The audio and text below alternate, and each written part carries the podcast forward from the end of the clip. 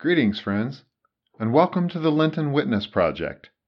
Thanks so much for listening in today, and we do hope that through these stories of God's presence, you will be better able to see God in your daily life. Now, please enjoy Scott's story.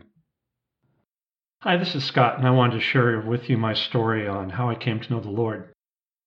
I've always believed in God or in some type of greater power. Uh, I sure didn't always call that power Jesus, though. Grew up um, mostly down in Colorado Springs. In a, the family, I have two older sisters, mom and dad. We were, I guess you'd call it a Christian family, but I wouldn't say we're really practicing Christians. We did go to a First Christian Church, and I was baptized when I was 11 because that's kind of what you did when you turned to be 11 years old and went to that church. Didn't think too much about my religion, really wasn't talked about too much in the family. And then um, when I was uh, 13, dad became very, very sick uh, with colon cancer. And from 13 to 14, I never have prayed so hard, I think, in my life before or since, praying that God would not take my dad. Well, when I was not 15, dad did die. And at that time, I decided that, that God is still around, but that he's out there wherever there is someplace, and we're down here wherever here is. And there's just not simply any interaction, it just doesn't exist. So I kind of began to think that Christianity was just one of maybe many ways to get to talk to or understand whatever God is, but uh, Christianity wasn't really what I believed in anymore. As uh, kind of got into college, though, I began searching an awful lot, and I fell in love with a uh, a lady who was a very strong Christian.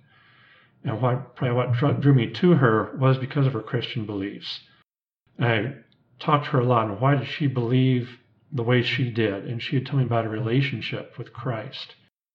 And that didn't make a lot of sense to me, but I was still very interested in what this relationship thing meant. We broke up, and then in my sophomore year, became very good friends with a gentleman who's right next door to me, and he I, we did a lot of hiking and climbing together, and good good friends. He shared with me his faith as well, and then towards the end of my sophomore year, a gentleman with Campus Crusade uh, by the name of Josh McDowell came on campus. And he gave his presentation, and I listened to that, and I thought it was kind of interesting, things I'd heard before. Had a little card we could check if you want to have follow up, and I thought, sure, why not?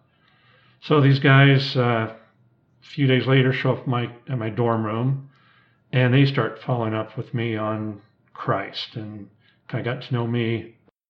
Kind of where things became really quite the turnaround was after we kind of got to know each other. They said, okay, well, Scott, you believe in an almighty power or something else that's out there, right? And I said, yeah, I, I do. I think, you know, whatever is out there had to be created. I think there had to be a, some greater intelligence.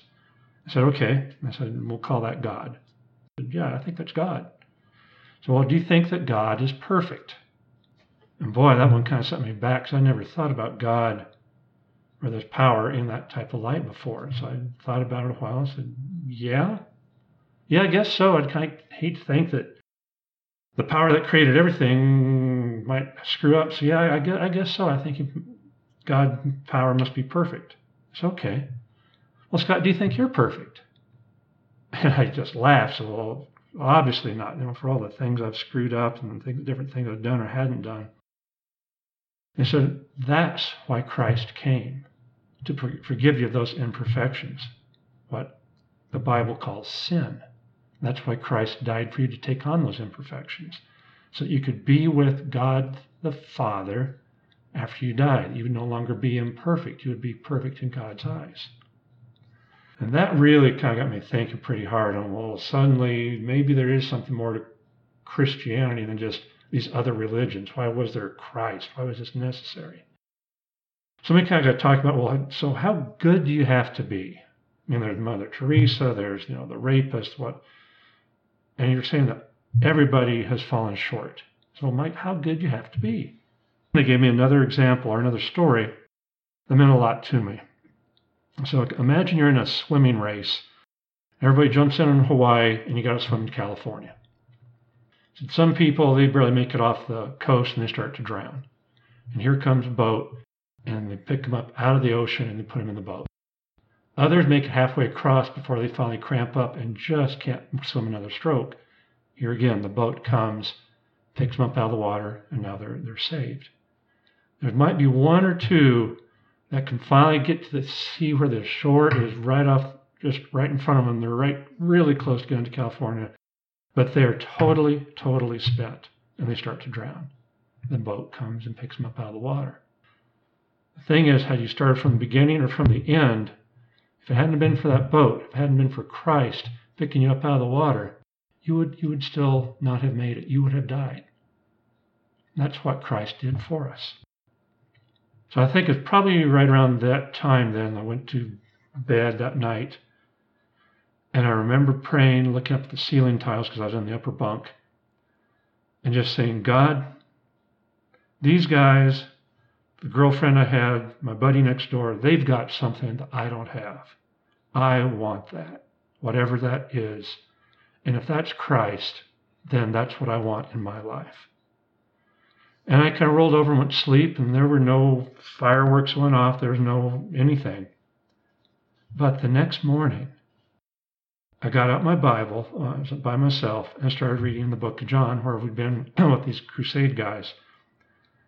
And suddenly the words that I was reading no longer were just words in a book. These words were talking about me, and they applied to my life directly. The Bible came to life, and that day I realized, maybe not, maybe not quite that day, but I, I realized looking back at it, my life completely changed. I came to know Christ, and at that time I was about 20 years old. And ever since then, I'm now 58. My life has been completely changed by it. Thank you, Scott. This concludes today's episode of the Lenten Witness Project. Check back in tomorrow for a fresh story of God's presence in each of our daily lives. Until then, let's all go be the love, the hope, and the comfort of Jesus Christ in our world. Thanks be to God.